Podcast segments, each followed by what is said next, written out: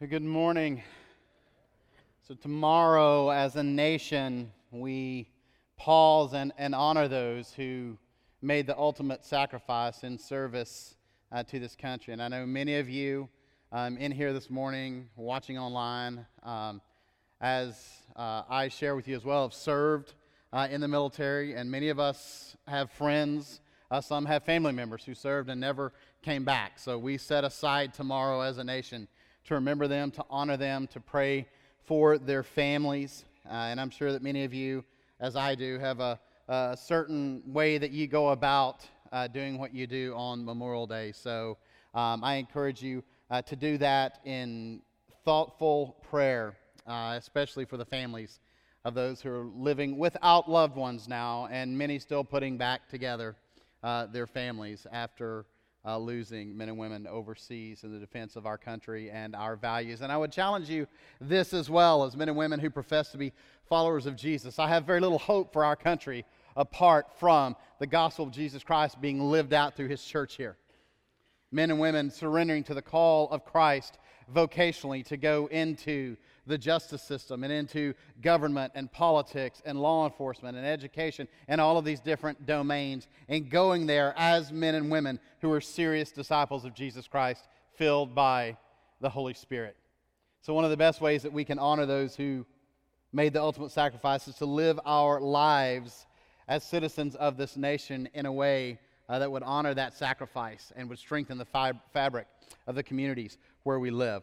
Uh, let me say just a couple of other things real quick, just kind of by way of uh, church announcements or business before we jump back into Matthew chapter 6 and work through the passage uh, in the Sermon on the Mount that Tori read for us just a minute ago. Next Sunday, and you'll get notified this week to remind you, but next Sunday we're having a Cash for Camp Sunday where we're going to encourage you to bring loads and loads and loads of cash.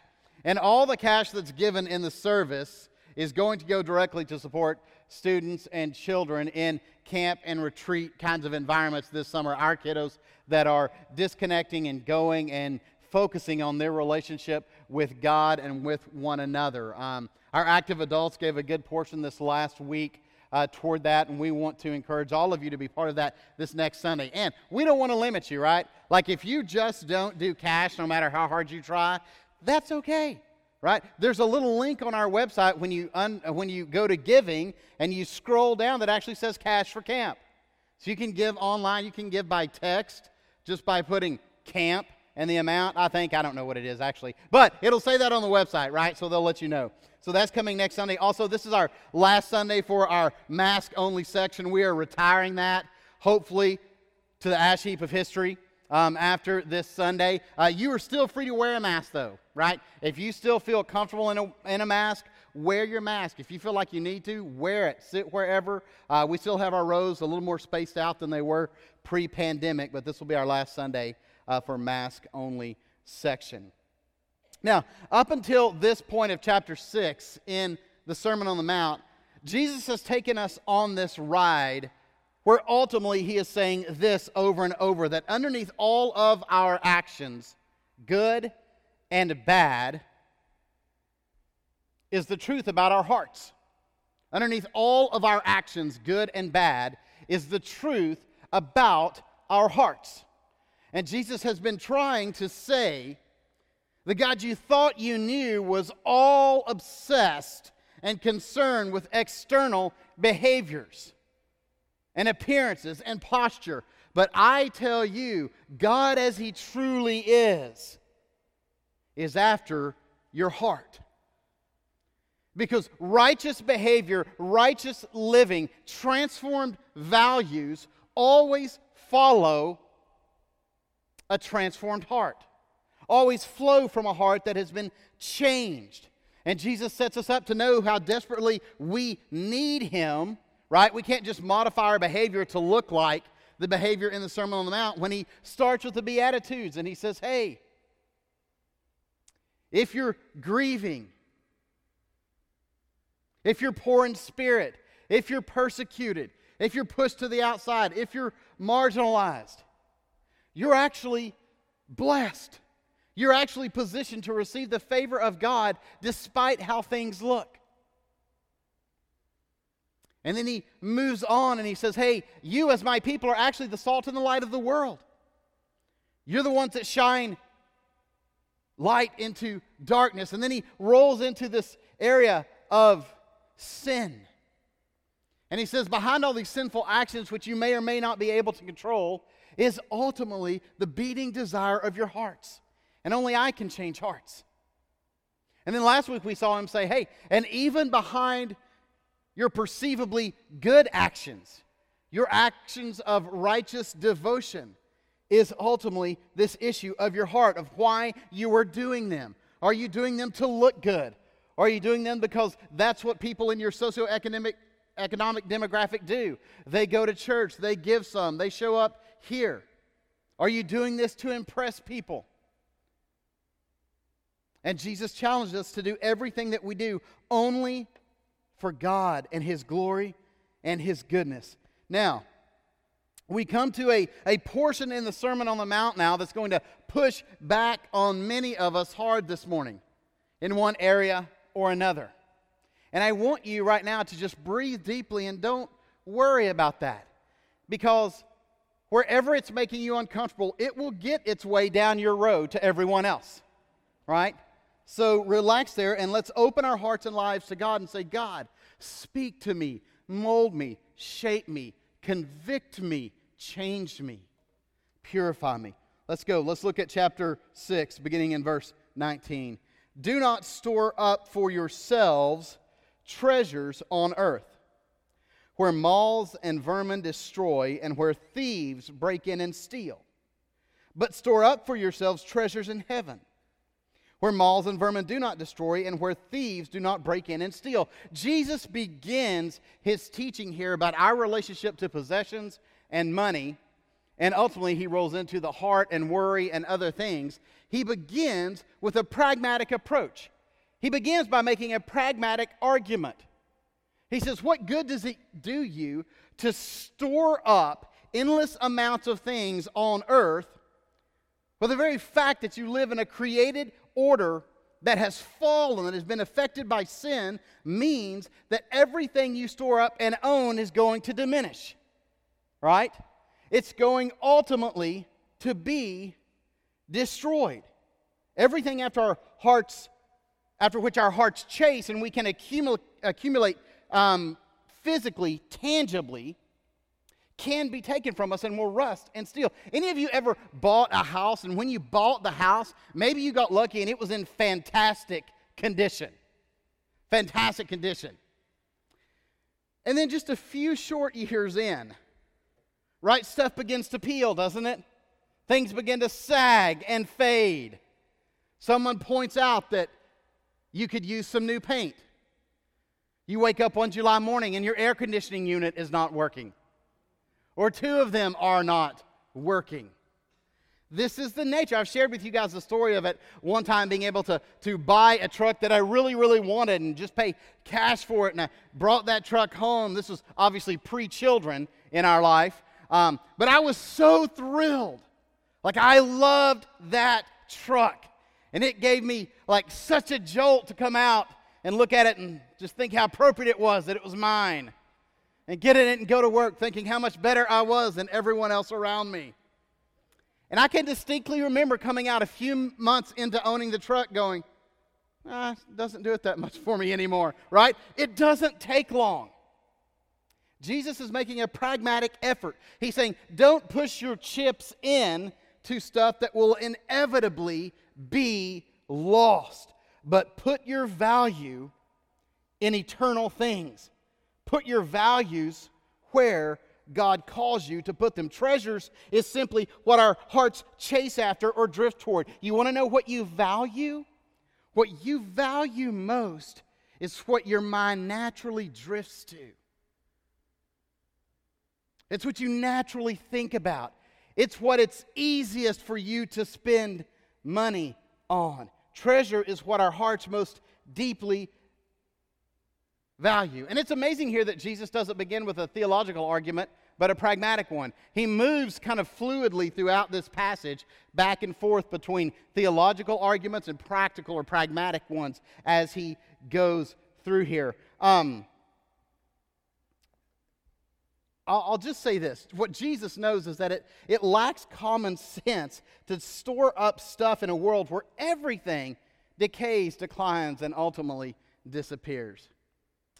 You remember the tragedy, the, greatest tragedy ultimately of the 07 08 just crash of the housing sector and economic crash that we, uh, most of us in here, lived through, is that men and women actually took their lives during that because of the substantial losses that incurred to them. I mean, how unbelievably tragic that someone would say, Man, I have nothing left in the bank. Therefore, I am of no worth or value. They took their lives because they had pushed all their chips in to something that could be lost. And Jesus says, Do not do it. Look at verse 21 because verse 21, if we hear it correctly, should land like a hammer on us. Jesus says, For where your treasure is, there your heart will be also. For where your treasure is, there your heart will be also. Let me put this in a practical way that most of us can understand. Parents, let me talk to those of you that are parents in the room. Did you ever have, or have you, some of you may have had this happen this week. Did you ever have your children break something or lose something or use something and not return it that you didn't particularly care about? Wasn't that big a deal to you? You have a moderate reaction, right? Man, son, would you just put that back? You know, if I cared about that, you would have to replace it with the money that I give you, right? But then also, you've had your kids destroy or lose or use and in some way mess up something that you did value, right? Your reaction was somewhat different, was it not? Like sometimes you had to go back if you're trying to godly, uh, be godly in your parenting and apologize to the child. Say, I should not have taken off all of my clothes and screamed at you and then thrown you through the wall. Right? I just like that shirt that you wore and got stained. Where, where our treasure is, our heart goes. Right? Where our treasure is, our heart goes. And what's amazing is so many of us are still caught up in kind of this junior high and high school game, right? We don't need a new car, but we want one. It would make us look better when we pull into the parking lot around all these other newer cars. Sometimes I feel sad when I pull into a high school parking lot and look at the students' cars. You're like, where do these children's parents work? Right? We want to teach ours the, the, the, value of waiting by giving them wagons to drive when they start. Often we don't need a new home, we just feel like it's time to upgrade. Right? I mean, we've been in the one we're in now four or five years. It's amazing how much so many of our decisions and our financial choices are driven by what we believe others are thinking about us because there is an inseparable connection between your heart and what you treasure. There's an inseparable, inseparable connection we're about to see directly between your heart and your money. And only Christ can set us free of this. God invites us into the, the beauty and the power and the wonder of His redemptive work on earth. But He doesn't need anything from us. He doesn't need anything from you, and He doesn't need anything from me. His glory, His power, His value, His movement is self sustaining. He doesn't need your talent, He doesn't need your money. God's kingdom will continue to advance, friends. The church will continue to march on and march forward. It will not be slowed down by the apathy of his people or by the forces of evil pushing in on it from the outside. And we're invited to be a part of it through our interactions with one another, through our commitment to living out the gospel, missional living in our neighborhoods and in our circles of influence, through ministry and service in and through the church and through financial giving and open handed, generous living. Where your treasure is, there your heart will be also. Let's go on just a little bit. Look at verses 22 and 23. The eye is the lamp of the body. If your eyes are healthy, your whole body will be full of light. But if your eyes are unhealthy, your whole body will be full of darkness. If then the light within you is darkness, how great is that darkness? Basically, Jesus is metaphorically speaking in ways using light and darkness in the eyes that his first century Palestinian audience would have absolutely understood. He's basically saying to us that, that healthy eyes provide light. Metaphorically, metaphorically, what he's saying is when our hearts are healthy, when our hearts are healthy, then our values are properly aligned. Then our values are in line with what God says is of ultimate value and worth. But unhealthy eyes bring darkness. Metaphorically, they bring greed and envy. When our hearts aren't healthy, in the context of this passage, what Jesus is saying is that our hearts are muddled with greed and envy. We want more and we want what other people have. How many of you honestly haven't gotten on social media at some point, watched some show? I'm getting to those of you that feel superior because you're not on social media. Watched some show, read some magazine article, drove by some neighbor's house, and deep in the places that you wish weren't there, thought, I wish I had what they have. Honestly? Which one of us in here would be completely free of that? Jesus is saying, let that speak to you about the condition of your heart. And then in verse 24, he says, No one can serve two masters. Either you will hate the one and love the other, or you will be devoted to the one and despise the other. You cannot serve both God and money. Basically, Jesus is saying here that God has no greater competition for the affection of your heart than your money. God has no greater competition for the true affection of your heart than your money. It's amazing. This, this, this verse really is amazing because you, you would think, and what would be natural for Jesus to say when he says you can't serve two masters, you're going to love one and hate the other, you're going to serve one and ignore the other, is to say you can't serve both God and Satan. You can't serve both good and evil. But what Jesus is saying here is Satan's not nearly the biggest obstacle to the affection of your heart for God, it's your money. It's your money. The greatest daily threat to your loyalty and worship of God certainly is not Satan and the forces of evil. It's the allure of money and all that money promises. All the potential security and status and value and comfort that money holds out. That is what our hearts most wrestle with. And what's amazing is what you, what you treasure both reveals where your heart is and it directs your heart. What you value reveals, in other words, what we do with our money, Jesus says, which is this, this big competition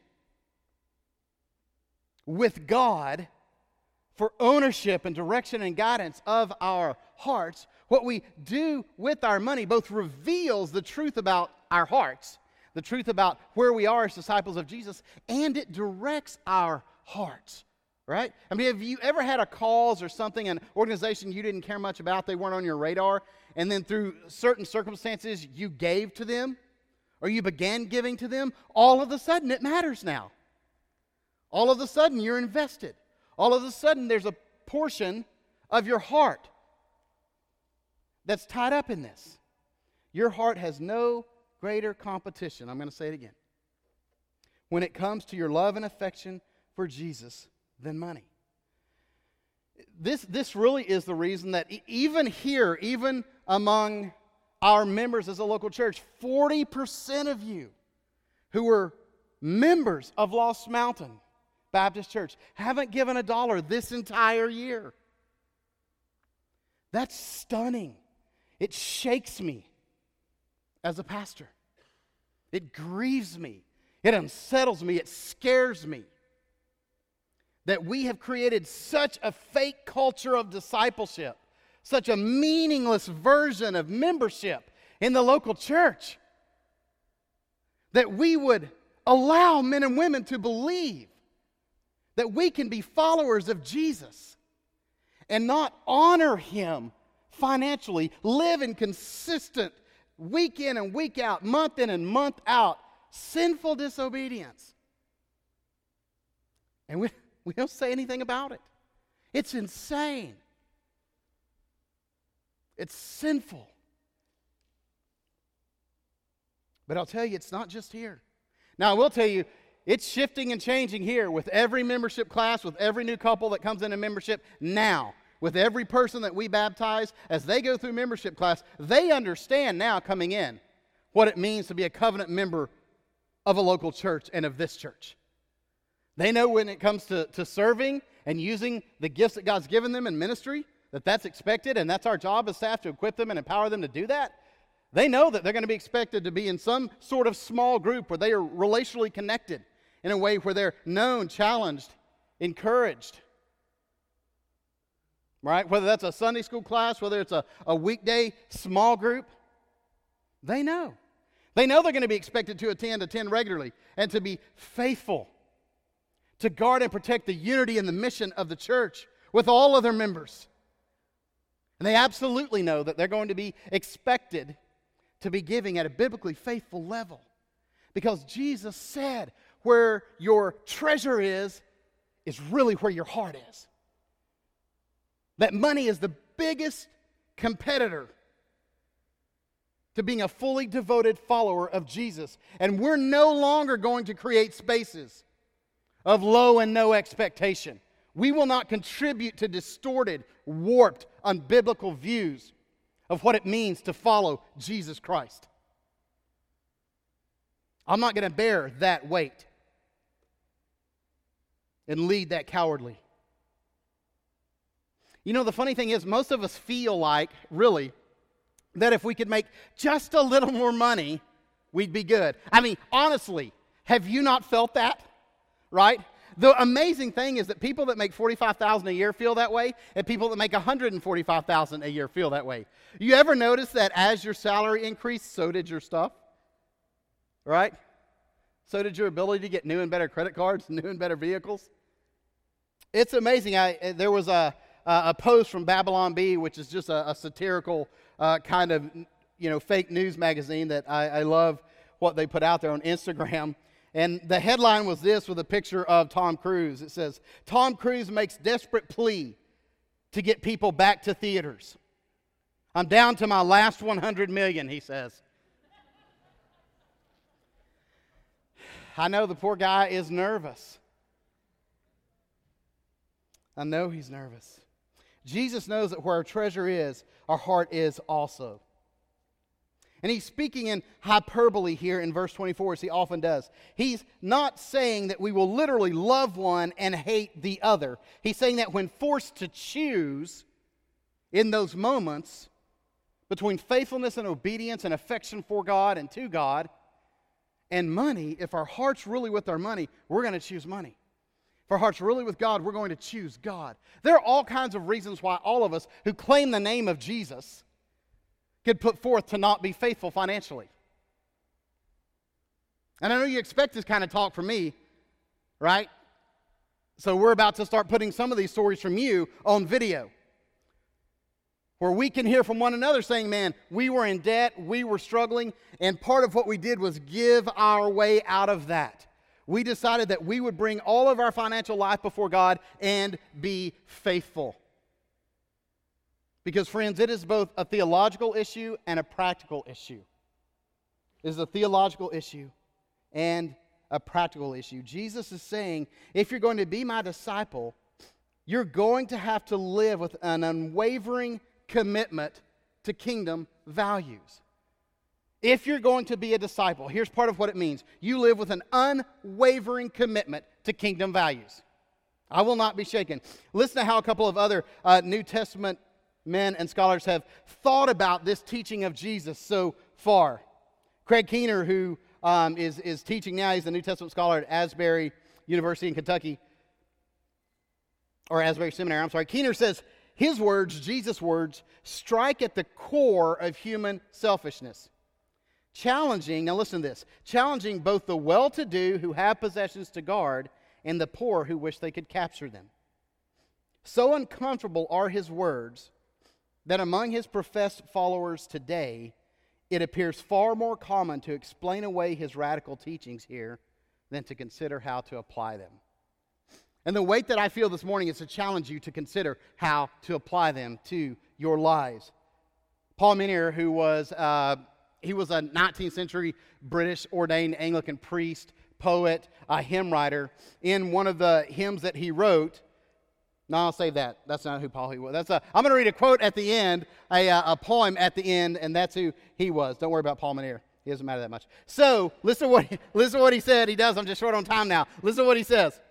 So insidious was Jesus' attack upon earthly treasures that he became, according to Kierkegaard, talking about Soren Kierkegaard, a far more terrible robber than those who assault travelers along a highway. Jesus assaulted the whole human race at the point where that race is most sensitive its desire for security and superiority. I feel like I'm, I'm shorting Minear. He was, he, he's passed away now. He died in 07, but anyway, he was a professor of uh, biblical theology at Yale Divinity School, so there we go. Um, both what, what Keener and Minear are expressing is the shock of Jesus' teaching if you and I are willing to take it seriously if we're willing to take serious Jesus saying, I can tell you all about where you are in relationship to me, let's just sit down and look at your bank account. Let's look at what you treasure. It's just that serious. 1 Timothy 1 Timothy 6:10 says this, "For the love, the love of money is the root of all kinds of evil.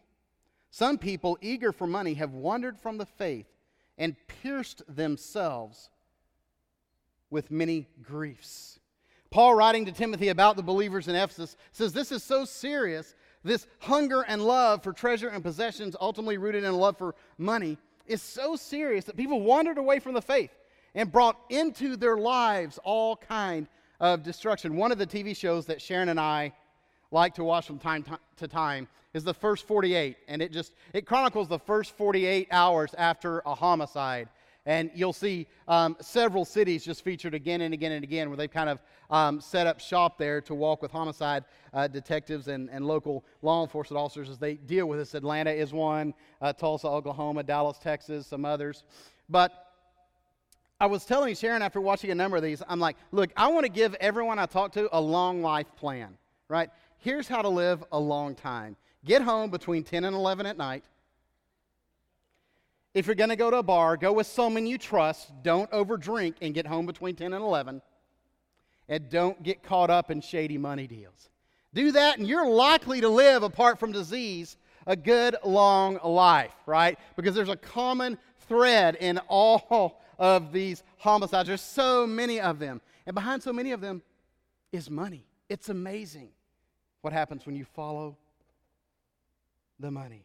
Colossians 3 1 and 2 I'm not going to read out loud, but just um, Paul pleads with us here to set our hearts on things that are above, things in heaven, values of the kingdom. You ever notice that when you drive, you drift toward what you're looking at? Have you ever noticed that?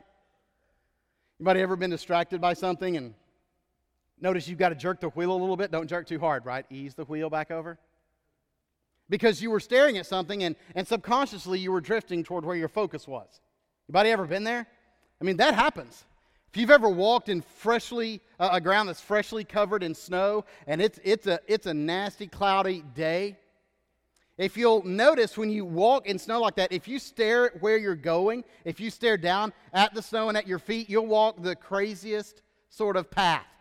But if you can pick a point out ahead of you, a tree or a, rock or some kind of landmark, and walk to it, it's amazing how straight a line you can walk through fresh powder. We go where our focus is. Jesus isn't just calling us to an unwavering commitment to kingdom values, He's also calling us to uncompromising trust in God and His goodness. Uncompromising trust in God and His goodness. Look at verse 25.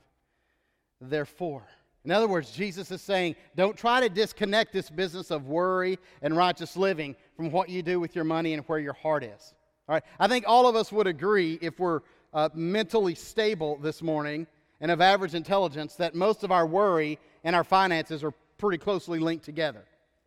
Jesus says, Therefore, I tell you, do not worry. Do not worry about your life, what you will eat or what you will drink, or your body, what you will wear. Is not life more than food, and the body more than clothes?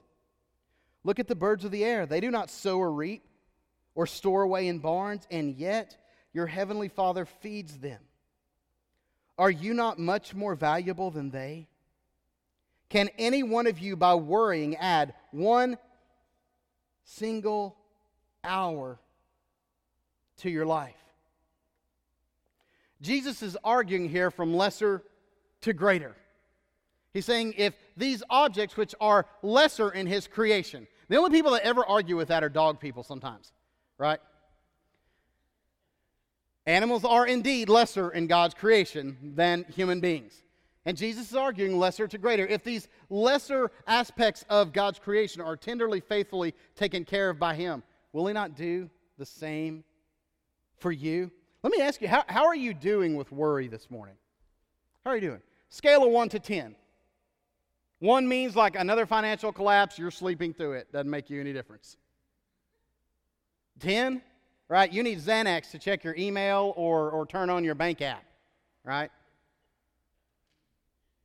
How are you doing with worry this morning? And I know sometimes we can be like, it's easy for Jesus to say this, right? He walked on water, he multiplied loaves of bread, but he was also fully human.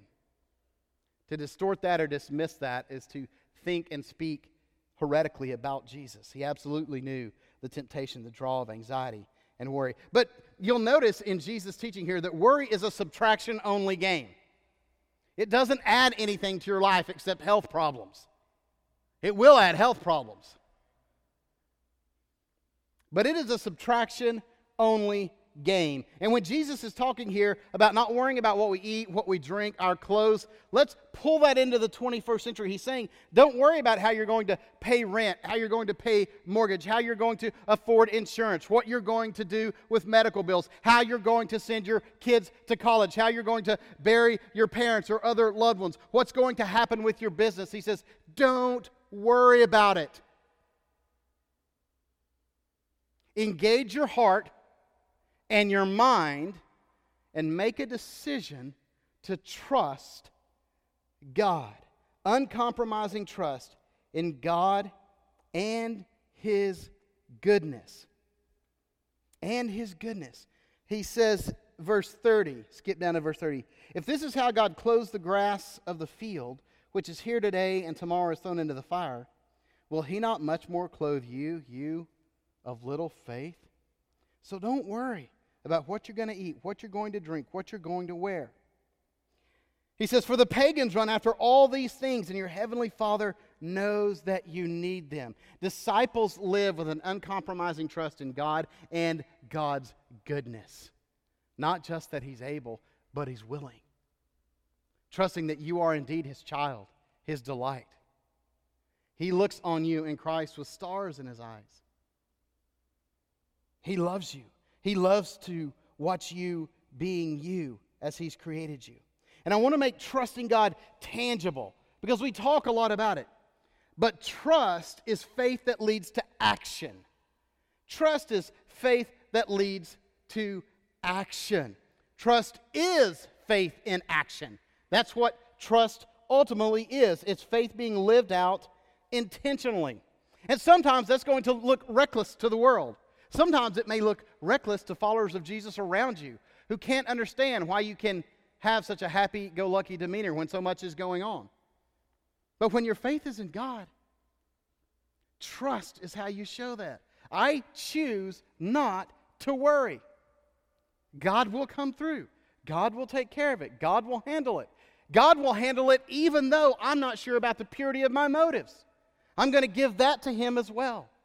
and trust Him, His power, His character, His goodness, He will come through.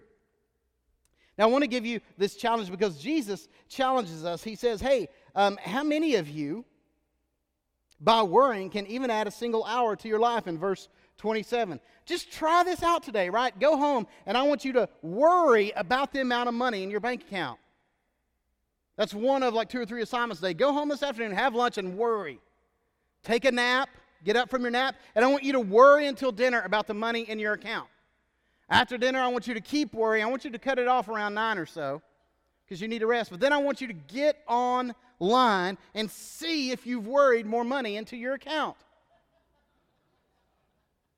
And if you have, call me. right?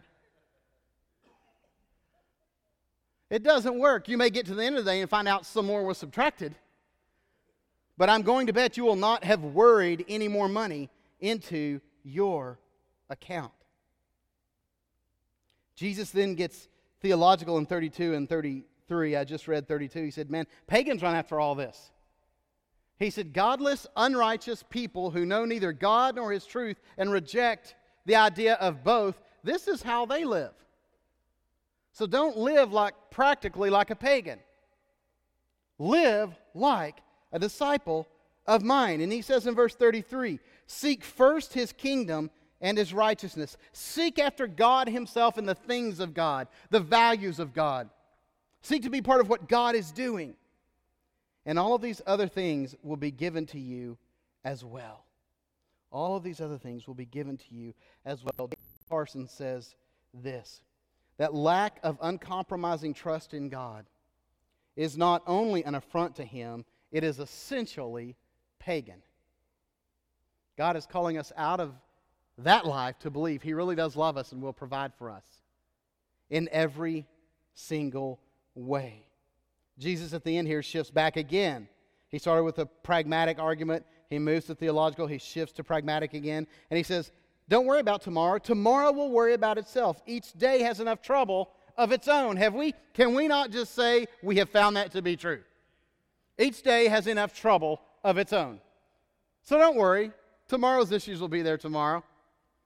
And so will God. So, where's, where's your focus this morning? Where's your focus this morning? Worry, money, treasure, a focus on God and His kingdom. These things are all tied together. T.B. Pollock, who uh, I didn't reference his name, but who he was earlier, he was a 19th century ordained Anglican priest in the Church of England, was a, a poet and hymn writer, wrote a hymn entitled, We Have Not Known Thee as We Ought. And I want to read to you just a couple of lines from it. He said, We have not known thee as we ought, nor learned thy wisdom, grace, and power. The things of earth have filled our thought, and trifles of the passing, of the passing hour. Lord, give us light, thy truth to see and make us wise. Make us wise in knowing Thee. If there's no faith involved in the way that you're living now, church, there's no obedience in the way that you're living. So I want to do I want to give you a couple of very specific challenges. Grab, if you have your connection card, grab your connection card. Grab that, get it in front of you, and grab your pen. I want to say to, to those of you that may be sitting in here this morning or watching online, and you know you're a member of Lost Mountain, and you know that you're in that 40% who doesn't give anything at all. Man, I want to challenge you to get yourself unstuck and unclogged there spiritually. Whatever excuses you're using right now, they are invalid. And I want you to begin following God in this area of your life in obedience and trust Him. On the back of your connection card, there's literally a little place in Next Steps where you can say, Today I'm committing to start giving regularly. You need to do this. And if giving at like a basic biblical level, a tithe, the, the whole 10% threshold, if that's too scary for you, if that's too big a leap, start giving something, but do it intentionally and proportionally and consistently and faithfully. This is easy obedience here. and if you want to flip it, Trust in God's goodness, right? Say, I can obey you with 90% by keeping 90% of what comes in. And if I'm too nervous about that, I'll obey you by keeping 95% of what comes in until I can obey you in living on 90%. And then I can actually begin seriously giving and obey you and live on 88%, 87%, wherever you are. There's like there's no gray here. This is very clear, church. Followers of Jesus are financially faithful to God. And so I challenge you to repent of that, to ask for God's forgiveness and restoration, and to begin honoring Him financially, trusting that all of your financial life begins to get better when you live in obedience to God. And I challenge everyone else. And maybe you're in that category, but you need this as well. If you didn't sign up last week, if you didn't write summer serve anywhere on your card, one of the greatest ways you combat worry in your life is give yourself to someone else in need. You start serving someone or something bigger and beyond you. And we're going to have multiple opportunities to do that this summer through summer serve teams. What you're not doing is you're not agreeing to a date. Dan Smith was great last week. He signed up on his card. He wrote summer serve, and then he wrote July will be better than June, right? So that's helpful. But we'll have all this stuff dated and laid out there and what the projects will be and where and, and the times um, in about another week, and we'll put those out there and then allow uh, the teams to begin forming around those. So, all you're saying when you write summer serve on your connection card somewhere, or you type it in the chat box online, is I don't want to miss what God's going to be doing through this church, through us this summer. I want to get out there and give a little sweat and give it a little time and maybe give a little money and be part of what God's doing. I encourage you to make one of those commitments this morning and to remember what we sang just a few minutes ago that all of his promises are yes and amen. I pray that we're not singing stuff we don't believe and that our confidence is his faithfulness. Let's stand and pray.